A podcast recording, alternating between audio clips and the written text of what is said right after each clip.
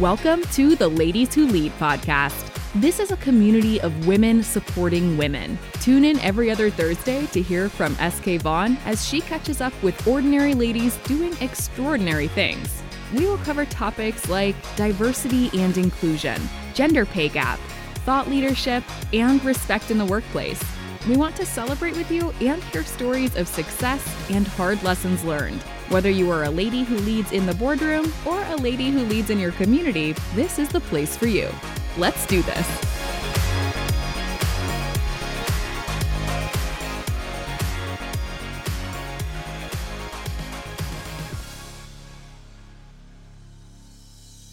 Hello, welcome to the year 2023, and we're back for the Ladies Who Lead. I am so excited to be joining you today. It has been a while. I'm dusting off my microphone as we speak. But I'm very, very excited to be back on the mic and talking with you today about all things Failing Forward. This was a topic that came up on social media that all of you seemed very interested in learning a little bit more about. And so I took it upon myself during the holidays to brush up on my understanding of what it means to fail forward. And I wanted to share my key takeaways with you based off of the book Failing Forward by John Maxwell. He is definitely a thought leader in all things discussing work, culture, leadership, you name it. This guy's probably written about it. Let's get to it. So I think one of the things that really stuck out to me is realizing there is one major difference between average people and high achieving people. Can you guess what that might be? It's this perception of failure and a response to failure. So I think it doesn't really matter where you came from, right? It doesn't matter what educational background that you've had. However, what does matter is how you decide to show up and respond to it. So imagine, getting knocked down. It's all about how you get back up, right? So that's really what we're talking about. And that sounds simple, right? It's not, depending upon how hard you're hit to begin with. Sometimes it can be debilitating. It can be crippling. And I hope that through this conversation that you can brush yourself off and get back up if you're in that place. So we're talking about failing forward, but first let's understand what it looks like to fail backwards. That looks like blaming others. That looks like repeating the same old mistakes time and time again. That looks like expecting not to fail again or that you're immune to it. So it looks like blindly accepting things as they are. We'll dive a little bit deeper into that one later. Or even thinking that I'm a failure. Or topic of conversation these days is quitting, or as others like to call quietly quitting. So I think we need a new definition of what failure and success look like. And you'll notice on the podcast, it's one of my favorite questions to ask is, what does success mean to you? Because everyone has their own thought, an ideal of what success means to them. Someone's success that they might say is like the way to go may be completely opposite of what you define as success. Maybe success is getting up and making your bed every morning. Maybe success is, landing the ultimate, pitch and getting a sale. Maybe success looks like walking your dog for mental health purposes. Everyone's got their own definition, but I think that we can all agree that failure is not defining, right?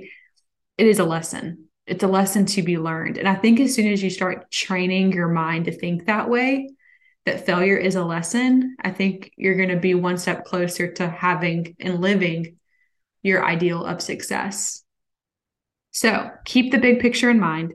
Don't just focus on individual events, because I think that can also really trip you up when all you think about is everything that went wrong that day, or you just get fixated like I do at times on, a slip of the tongue, or maybe I could have approached it this way. Maybe my body language was not quite the way it needed to have been. Therefore, that was a failure. That was not a good meeting, whatever it may be. Keeping the big picture in mind and realizing that one event does not define the rest of your day. It shouldn't define the rest of your week, or, in 5 years, will it really matter? That's what I have to tell myself. And the thing about failure is you'll know that you've actually learned your lesson when the action or behavior has actually changed.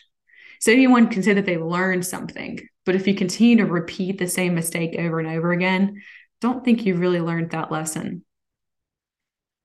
It's okay to fail, but recognizing that failure is not the enemy and it can't be avoided. As perfect as you try to be, which let's face it, no one is, life happens. We make mistakes. We are human. We are imperfect people living in an imperfect world. Mistakes are going to happen. But don't hang your hat on that one mistake. Brush yourself off and get going. A quote that really stuck out to me in this book was Eloise Ristad said, "When we give ourselves permission to fail, we at the same time give ourselves permission to excel." So a story that pops into my brain is the time that I thought it would be great to start a wedding planning business. And if you're a friend listening into this, you're probably laughing or rolling your eyes at me because you probably already thought that was a failure too. I thought it'd be a great idea. I thought it combined my creativity, my sense of organization, my love of people. Like, what could go wrong? I just had a wedding. I thought it went well. So I decided, okay, I'm going to go into business for myself. There were a lot of reasons as to the timing of things not really working out the way I really needed them to. We were in the middle of a move. That also was difficult to pick up and move in the middle of trying to start a business. But I also wanted to kind of get my feet wet and see what that whole wedding industry, event industry was like. And I had just recently left a hospitality position and I really enjoyed, or I thought I enjoyed that side of it. I wasn't heavily involved in that side, but I saw that it could be really an interesting opportunity. So I realized quickly that that was not my idea of a good time. I did not find any fulfillment in that experience. I realized I don't want to work every weekend. And I really don't love people who are complaining about every little thing. It just was not, there was not alignment in that opportunity. And what I did learn through that experience was how to market the business, right? Like I'd come from a marketing background. I had the hospitality side of things. So I kind of had a little bit of an idea of how to set it up and to do well from a marketing perspective, which was my area of strength that I was operating out of. At that point in time, though, in my career, I had not really learned like the hands-on, let me roll up my sleeves, marketing tactic stuff, right? Like I was sending out email marketing blasts to, 500,000 people at one point in time, but I had not done like social media. I had not done like in the weeds email marketing. I had not done any kind of web dev or, just the hustle and bustle of some of the marketing techniques that you need early on in your career. And this opportunity really allowed me to lean into those areas of weakness that I had and really hone in on those abilities that it actually allowed me to create a portfolio that I had never had before, which made me a lot more marketable when moving to a new location, a new market, trying to get a new job. I was for 4 months really in a gap between moving to a new place, getting settled, and also not finding work and being able to reinvent myself in that way. I kind of joke with people and say, like, I feel like my life is one big reinvention every season of wherever I'm moving or whatever I'm doing. And at that point in time, it really allowed me to build a portfolio and make myself a lot more attractive on paper and with the assets that I'd built out. And so by the time I went to that next position, I looked like a desirable marketing professional. And so that setback of that business failing, what it seemed like to most people, was actually that next setup that I didn't realize I needed in order to move forward in my career. And I learned a lot about myself, about other people in the process, that it really made me appreciate where I was trying to go. And it gave me a lot more clarity. So I just want to encourage you, if you feel like you just messed something up, if you just really went for it and it failed, I'm pretty sure there's a lesson to be learned somewhere in there. You just might need to look a little bit deeper. So Maxwell discusses, success is a journey. It's not a destination, right? And couple of things that you need to know along the way in your journey is really, number one, knowing your purpose. So why are you doing what you're doing? So funny, I actually just did this exercise with my own team. I lead a team remotely, and I really wanted them to define their why in their role. And then we're going to create like our team ethos and all the good things around that. But I think that's so important. If you cannot define that for yourself, then stop what you're doing right now, press pause, come back to this, but go watch Simon Sinek first off. He's incredible. And watch the Golden Circle conversation about the why, how, and what. Number 2, growing to reach your potential. Number 3, sowing seeds that benefit others. I love that one. I love developing others, helping them reach their fullest potential, I think is so rewarding. That's what he defines as the journey to success. It's a continuation of learning, right? Every failure should look like a step towards success. And a couple of the steps that you might feel along the way, which is step 1, afraid of being a fool. I've been there. Step 2, looks like a fool. Also been there. Step 3, being the fool. Step 4, successful entrepreneur. And then step 5, you're apparently a genius. And, you know, all the people who hit that genius status at one time they're probably afraid of looking like a fool. Through the continuation of learning, they were able to refine their processes, their creative genius, whatever it was that got them to where they are. And I'm sure it was not without adversity and failure along the way. So something to keep in mind, that the difference between average people and achieving people would be the response to failure. So if you failed, are you a failure? I want to encourage you not to internalize your setback. It's real easy to get down and feel like you were defined by that. But I want to tell yourself that you're not defined. That's a failure.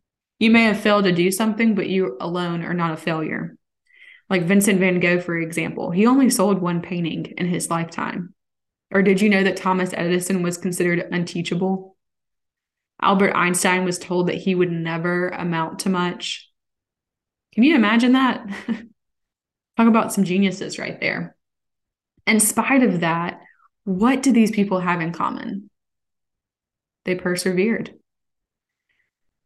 And that's the word that I want you to take away from all of this, is it's not how you get knocked down, it's how you get back up. It's that perseverance that I think really defines someone's character of keeping it moving, keep going at all costs. So leading others looks like valuing people, praising their effort, and rewarding performance. Something that I do to kind of help lead myself at times is, after I've done something big or small, whether it be a project or something that I just truthfully didn't want to do, I try to incentivize myself and treat myself. After I did this really big pitch, and I don't know if the client's going to say yes or no to it, but I put that whole thing together and I was proud of it from start to finish. And yes, there were bumps along the way to getting it there, but I went and got myself like a necklace. I was proud of myself. I deserved that necklace. And that's what I told myself. It's important to cultivate a positive attitude about yourself, no matter the circumstance. An example of where I bought that necklace, unfortunately, the client did not go for that really big project. Just found that out actually, like yesterday. Pretty bummed.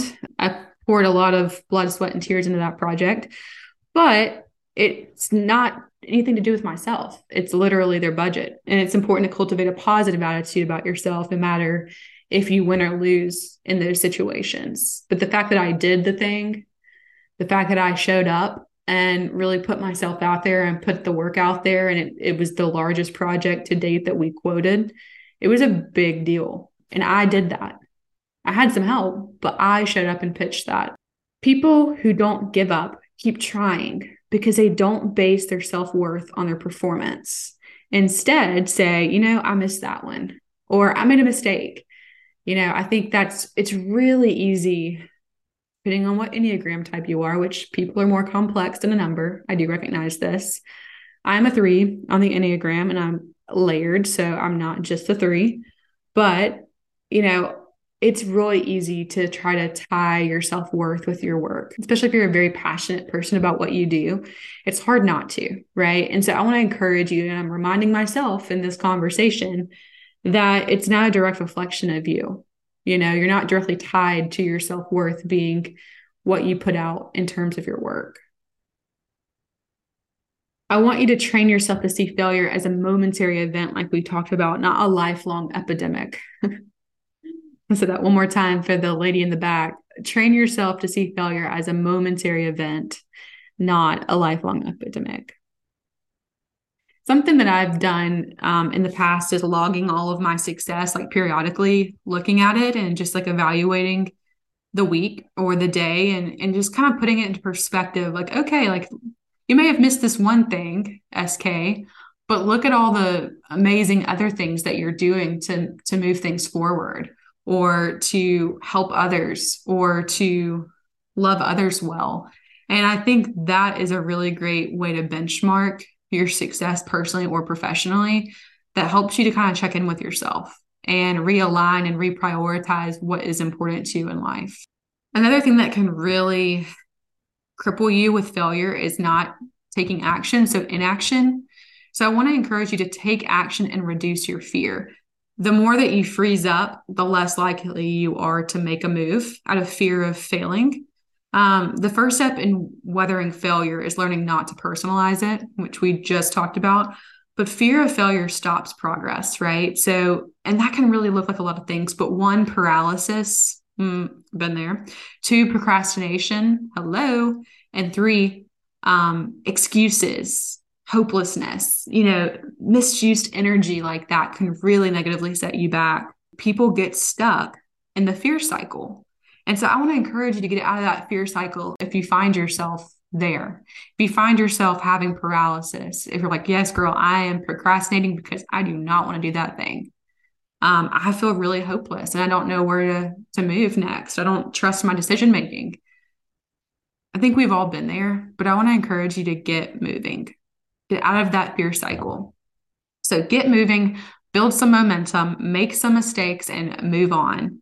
That last one, I know it's a hard one to move from, is to actually move on. But take action to reduce that fear.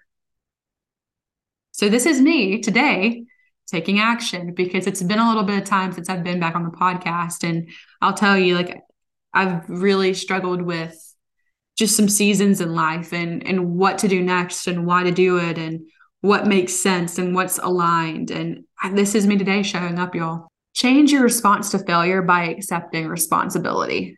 Ooh. Woo. This is SK Soapbox right here. Not sure if you yourself have experienced this or you've witnessed other people failing to accept responsibility for their actions. Ooh, that one's like my personal, like, just, it triggers me. Have you ever heard the old saying, if you always do what you've always done, then you'll always get what you've always gotten? We call this the failure freeway, right? So common issues is seeing every obstacle or error as somebody else's fault. Pointing the finger is what we like to call that, or sweeping it under the rug, trying to avoid owning your area of responsibility. If you, and I always tell my team, if you're going to mess up, freaking mess up big, like make it worth it. And I'm the queen of mess ups. So but you have to own it and not make the same mistake again, right? So this looks like blowing up, covering up, speeding up, trying to get through your work, check off your to-do list, which we've all been guilty of that, backing up, and giving up. So I want to encourage you not to blow up, not to cover up your mistakes, not to speed through those tasks that you don't want to do, not regressing backwards and not giving up. So take responsibility. Stuart B. Johnson said, our business in life is not to get ahead of others, but to get ahead of ourselves, to break our own records, to outstrip our yesterday by our today. Woo! Powerful. I really like this quote because she's essentially saying, if you're going to be in competition with yourself. Take the responsibility, own it. And I think that's a big thing. Especially in like the work culture, this is a scarcity mindset that if, well, she's getting recognized, I'm getting, you know, essentially demoted because she's being recognized. It's not to do with that. I cannot stand that kind of stuff. There is plenty of room, first off, for everyone to shine at their own given time if willing to take responsibility and put in the work. But at all costs, you are showing up to be better than your yesterday. You're competing with yourself. You can dodge responsibility all day long, but you can't dodge the consequences of your responsibilities or the consequences of your inaction. So, I lead a team remotely, and I wanted to make the most of our time spent together for about 30 minutes. Twice a week, we reconnect at the end of the day and just try to make sure everyone's on task, doing what they're doing, really wanting to make the most of our time together just to kind of keep the lines of communication open. And I could tell, like, after a couple of months, I just felt like we were kind of hitting a wall a little bit with, like, getting the most out of our time together. And so I created this whiteboard experience in Canva, which is really great if you're leading a team remotely. Also, Zoom has like a whiteboard feature you can use now. But at the time I was using Canva, and I said, I'm going to give y'all access to this whiteboard. I want y'all to pick your color, and you all have a quadrant within this, slide essentially. And I want you to tell me how our meetings could be meaningful and intentional in your own words. And then I kind of gave a minute and time to them to do that, because I like to time people. It's fun. And it gets people outside of their comfort zones, especially if they're deep thinkers, which a lot of my team, they definitely are. And so I had a lot of fun watching them fight over which color for their quadrant. And then they went to work and wrote it out. And then I paused. I said, okay, time's up. Now I want you to take, a minute to like upvote somebody or like put emojis beside what really stuck out to you in each person's feedback. And so we did that. And then I was able to kind of take from their feedback and create a document that walked out the remaining of the year. So it really showed them that I was taking what their feedback had been and applying it to our weekly meetings. And it showed that I was trying to make those meetings meaningful and intentional. And I think that was a really great way to bring the team together and rally behind just the rest of the year. But change your response to failure by accepting responsibility. Don't let failure from outside get inside of you. So life is not simply holding a good hand. Life is playing a poor hand well, which is a Danish saying. I really like this quote. I'm a big quote person if you haven't picked up on that yet.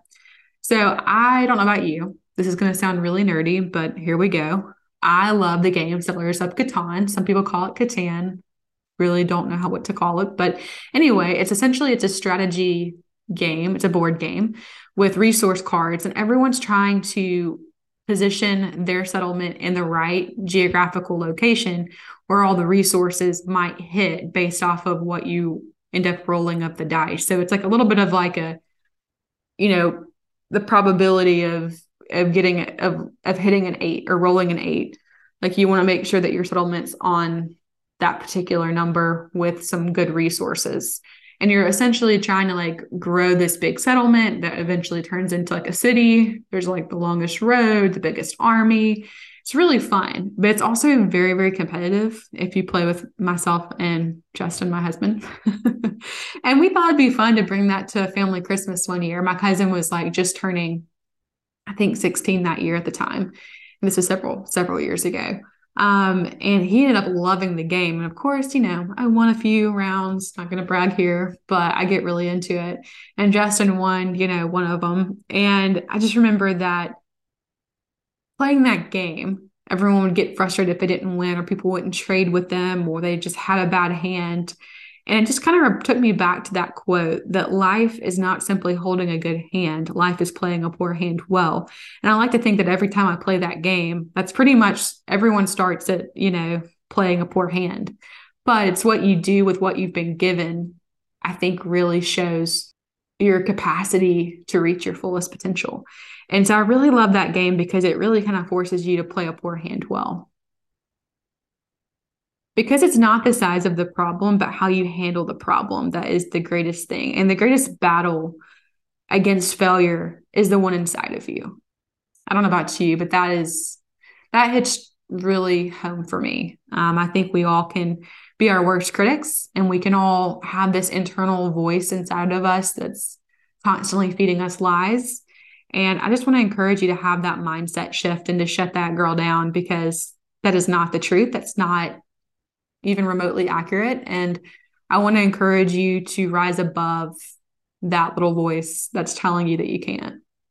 So it's important to have that mindset shift. So cultivate a positive attitude. If you learn that no matter what happens to you, you can weather the storm and build on the good that you find in any solution or any situation, you are going to set yourself up for success. Being content doesn't mean being satisfied with the bad situation. I'll say that one more time.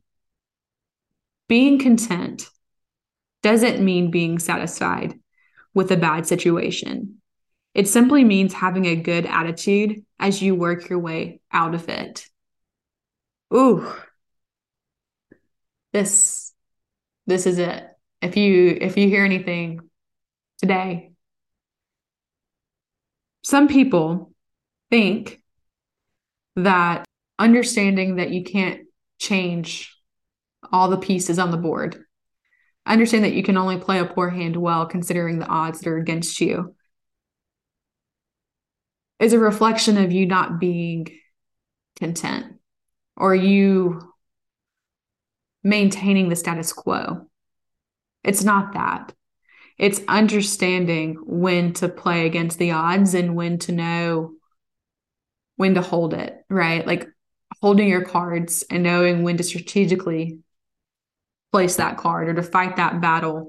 It's not simply because you don't care or that you don't want to rock the boat. It's just understanding the right time to do that and the actual positive change you can make, considering that you may not be able, depending upon your position or your role, you may not be able to completely change or overhaul the situation. But what you can do is be content in the moment and work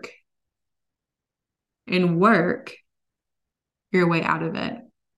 So I want to encourage you, if you've got that negative mindset going on, to really readjust your point of view and assess, like, what is it that I actually can change in this situation and how much of it is my response to the situation? Because you can't change a whole lot, but you can change your mindset and you can change the way that you show up and the words that you use to express yourself in the moment.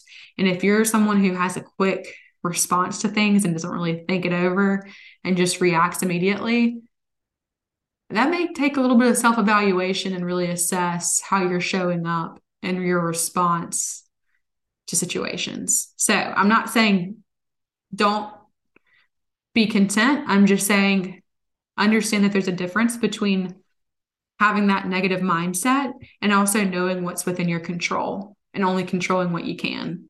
But some people do get in trouble because they focus their attention on things beyond their control. So my word to the wise is understand what you can control and what you can't, and be content with what you can't control and focus on working on what you can control. So contentment looks like expecting the best in everything, not the worst, remaining upbeat even when you get beat up, seeing solutions in every problem, not a problem in every solution, believing in yourself, even when others believe you failed, holding on to hope, even when others say it's hopeless. So in chapter 7, it's all about saying goodbye to yesterday. So don't let the past hold you hostage. If you aren't able to get over previous hurts and failures, then unfortunately you will be in this constant time loop of just bitterness and resentment. And trust me, you don't want to be there. To be able to move on allows you to free up mental space to tackle current challenges with enthusiasm and a minimum of personal baggage. Let's face it, we all have personal baggage. We all bring it to every situation.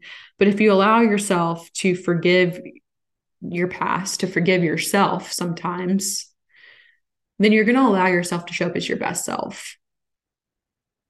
You can either have a breakdown or a breakthrough. You decide. But don't live for yesterday. A couple of ways that you could be living in yesterday is constant comparison, rationalization, isolation, regret, and bitterness. Past hurts can either make you bitter or better. You decide. Change yourself and the world changes. I feel like the world opens up. Sometimes great achievement can come only as a result of a period of failure that helps you really understand who you are. If you are continually experiencing trouble or facing obstacles, then you should check to make sure that you are not the problem. This kind of reminds me of Taylor Swift's recent song. It's like, it's me. I'm not going to sing for y'all, but I'm the problem. It's me. That kind of is what this section reminds me of. But it's important to have a certain level of self-awareness and operate in your area of strength and giftings. I think anytime we try to operate outside of our area of strengths and giftings, I think that's where we can get into a little bit of trouble, because then we're kind of veering into someone else's lane, and we sometimes don't understand how we're coming across in those moments. And so having a certain level of self-awareness is going to be your superpower. Here are a few ways to self-evaluate. 1, see yourself clearly.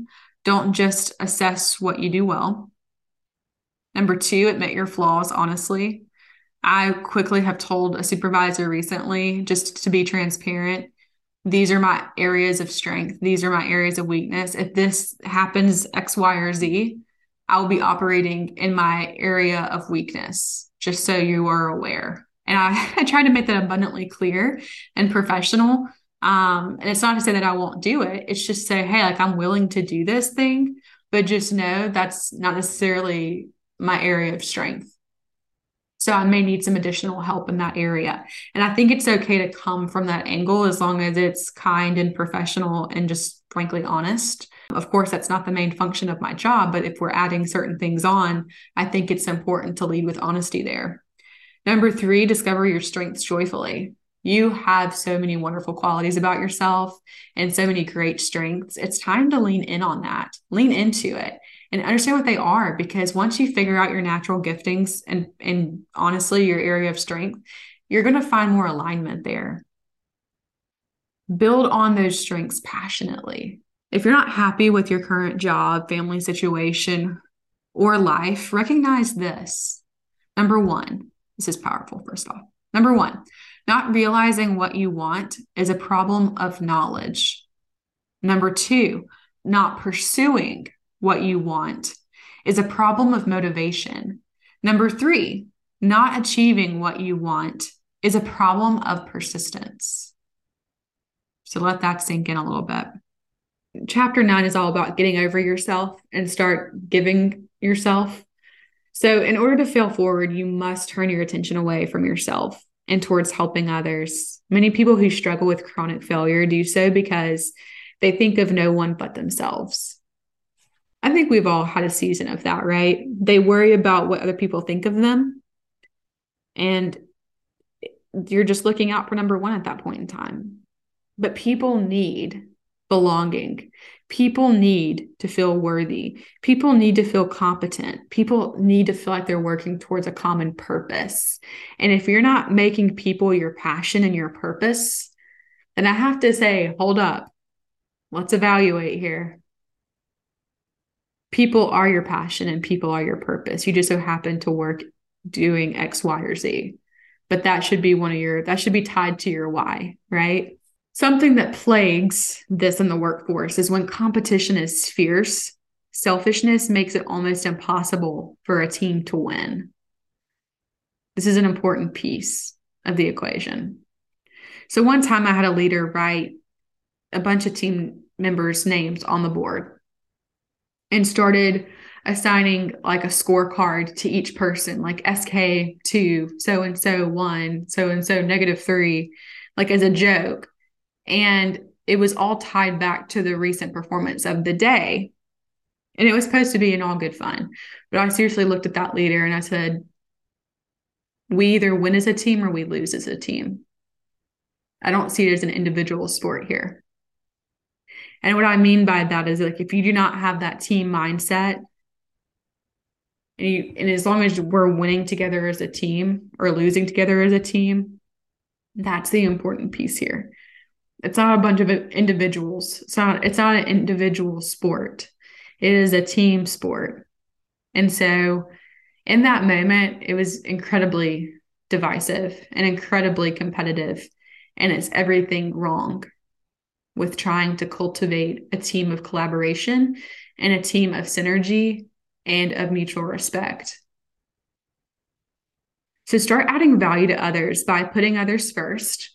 How can I make people feel more comfortable? Is really the question you need to ask yourself. Find out what other people need. Like, what are their needs? And this is an important one. Number 3, meet that need with excellence and generosity, not just through listening, right? That's one step of the equation, but through your actions. It's not just one thing to put people first. It's not just another thing to listen to what their needs are. But number 3, take action. Create an action plan to help them get to where they're trying to go. Show that you care. Chapter 10, find the benefit in every bad situation. Or as I like to say, this is me paraphrasing, seek opportunity in every challenge. This is my personal mantra and something that I try to live out every single day. Psychologist Dr. Joyce Brothers said, the person interested in success has to learn to view failure as a healthy, inevitable part of the process of getting to the top. Adversity creates resilience. Adversity develops maturity. Adversity pushes the envelope. Adversity provides opportunity. Adversity promotes innovation. Adversity recaps benefits. Adversity motivates. If at first you do succeed, try something harder. Take risks. That's a hard one. People who are willing to try new ideas, they find opportunities. They finish their responsibilities. They feed on impossibilities. Personal favorite. They fan the flame of enthusiasm. They face their inadequacies. They figure out why others fail. They finance the cost into their lifestyle. They fear futility, not failure. They find pleasure in the goal. They finish before they rest. They follow leaders. They force change. They fish for solutions. They fulfill their communities. And they finalize their decision. So in 2022, just last year, I read one of the hardest self-evaluating books, in my opinion, out there. It's The Road Less Traveled by M. Scott Peck. He begins the book by saying life is difficult. Yeah, he doesn't sugarcoat anything in this book. Many people never learn the hardest lesson, which is basically that life is hard and doesn't necessarily owe you. So don't use up your energy to find fairness. Simply put, life is not fair. So if you're thinking back to when you were growing up and your parents saying that to you, they weren't kidding. It's just worse coming from them than it is a book, but still, life is not fair. And the moment that you realize that and don't weigh or compare your life to other people and the fairness of their life, the better off you're going to be. Chapter 12 is learn from bad experiences and make it a good experience. I love the name of this chapter. It says, make failure your best friend. So let's DTR. Let's define the relationship. Be determined to learn from your failures. I tell my team all the time, like I said, if you mess up big and own it. I like to think that I lead by example on this front because I do. I definitely own it when it happens. And I think it's important to display a teachable spirit. Your attitude towards failure determines your attitude after failure. Sydney Harris once said, a winner knows how much she still has to learn, even when she is considered an expert by others. You have to stay curious. You have to have a thirst for knowledge. You have to contribute to learn and evolve in order to be relevant in your industry. Don't know about you, but in my industry, it is constantly evolving. It's actually pretty exhausting at times just because how much is happening and tests being tested and tried and different methods and best practices. And it's hard to feel like you're constantly on top of it, but it's also this, that's what makes it fun for me, at least, is that I'm a student first. I have to be in order to stay relevant. And so I think having that thirst for knowledge and to seek to understand is really what it boils down to. And that's really why the podcast was created, was to really learn from women who are walking in different paths and going down different journeys, but are finding some really cool lessons along the way and sharing that with others and finding community through it. So how do you learn from failure? Really ask yourself, what caused the failure? Was it the situation? Was it someone else? Or was it yourself? Ask yourself what happened. Is what happened truly a failure, or did you yourself fall short? Ask yourself what went well and what did not, and what can I learn from what happened? Practicing an attitude of gratitude is key in all of this. I think it's important anytime that you finish a project, finish a case, finish whatever you're working on. I think it's important to deconstruct it in a way that allows people to save space and to talk freely and openly in a respectful way about what could have been done differently. But I think that there's a different, you have to approach it in the right way to where it feels like it's not completely pointing fingers at others. So two different ways to learn from failure. One would be wisdom from your own mistakes, and two would be wisdom from watching other people make a mistake. Both are very telling and both very helpful. Chapter 13 is all about working on the weakness that weakens you. So two words, blind spots. And guess what? We all have them. But one of the top reasons people fail is because they fail to see their shortcomings. If you don't know you have a problem, then you can't work to fix it. Clarity is kindness. And I repeat this all the time to the team, because if you don't know that you're the problem, how can you fix the problem? If you can't give someone constructive feedback to learn, grow, and develop, how are you ever going to set them on a course to learn from their mistakes? And then you're going to blame them for not realizing it? No. Well, sometimes you need that truth teller in your life, whether it's your best friend, your mom, your neighbor, your supervisor at work, whoever it may be for you, your mentor. You need someone who's going to get real with you and let you know kind of some of those blind spots. Here are some identifiers. Maybe that you have an inability to relate to others. Maybe you're unable to get along with certain people based off of personality, based off of whatever it may be. That may not work out in certain cultures. Number two, you have a negative attitude.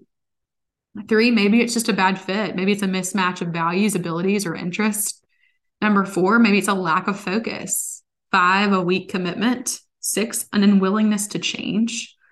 Seven, a shortcut mindset. So just to preface, there's not a shortcut to success, and you shouldn't cut corners. Eight, relying on talent alone. Ooh. A strong work ethic to talent is like pouring gasoline on a fire. It's explosive.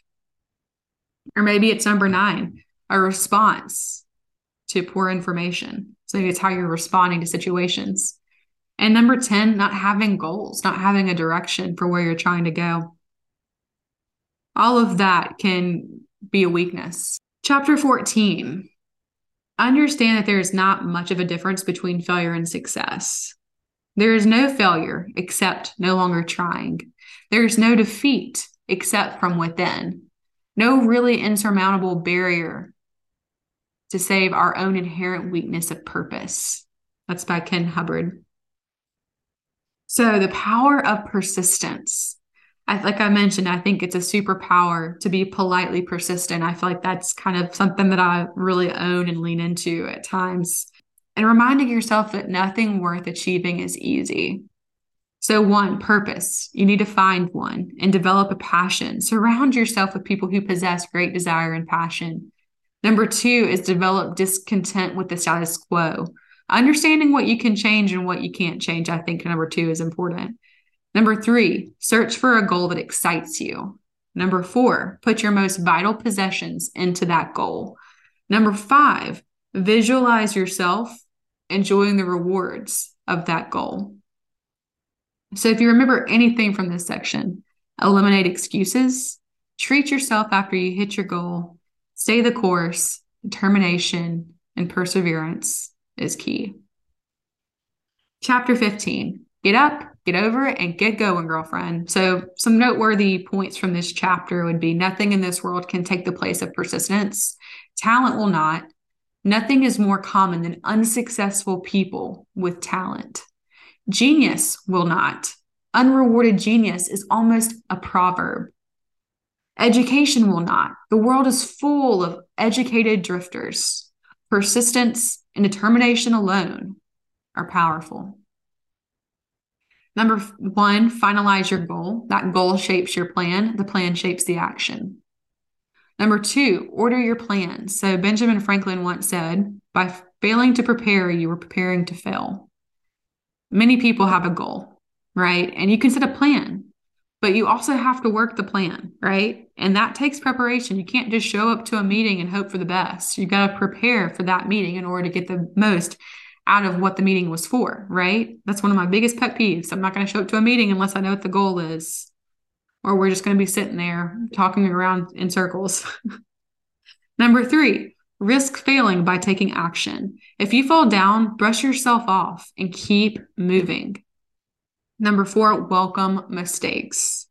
These are signs that you're moving into new territory and actually learning. So be kind to yourself and realize that every setback may just, in fact, be that next setup. Thank you for listening to another episode of the Ladies Who Lead podcast.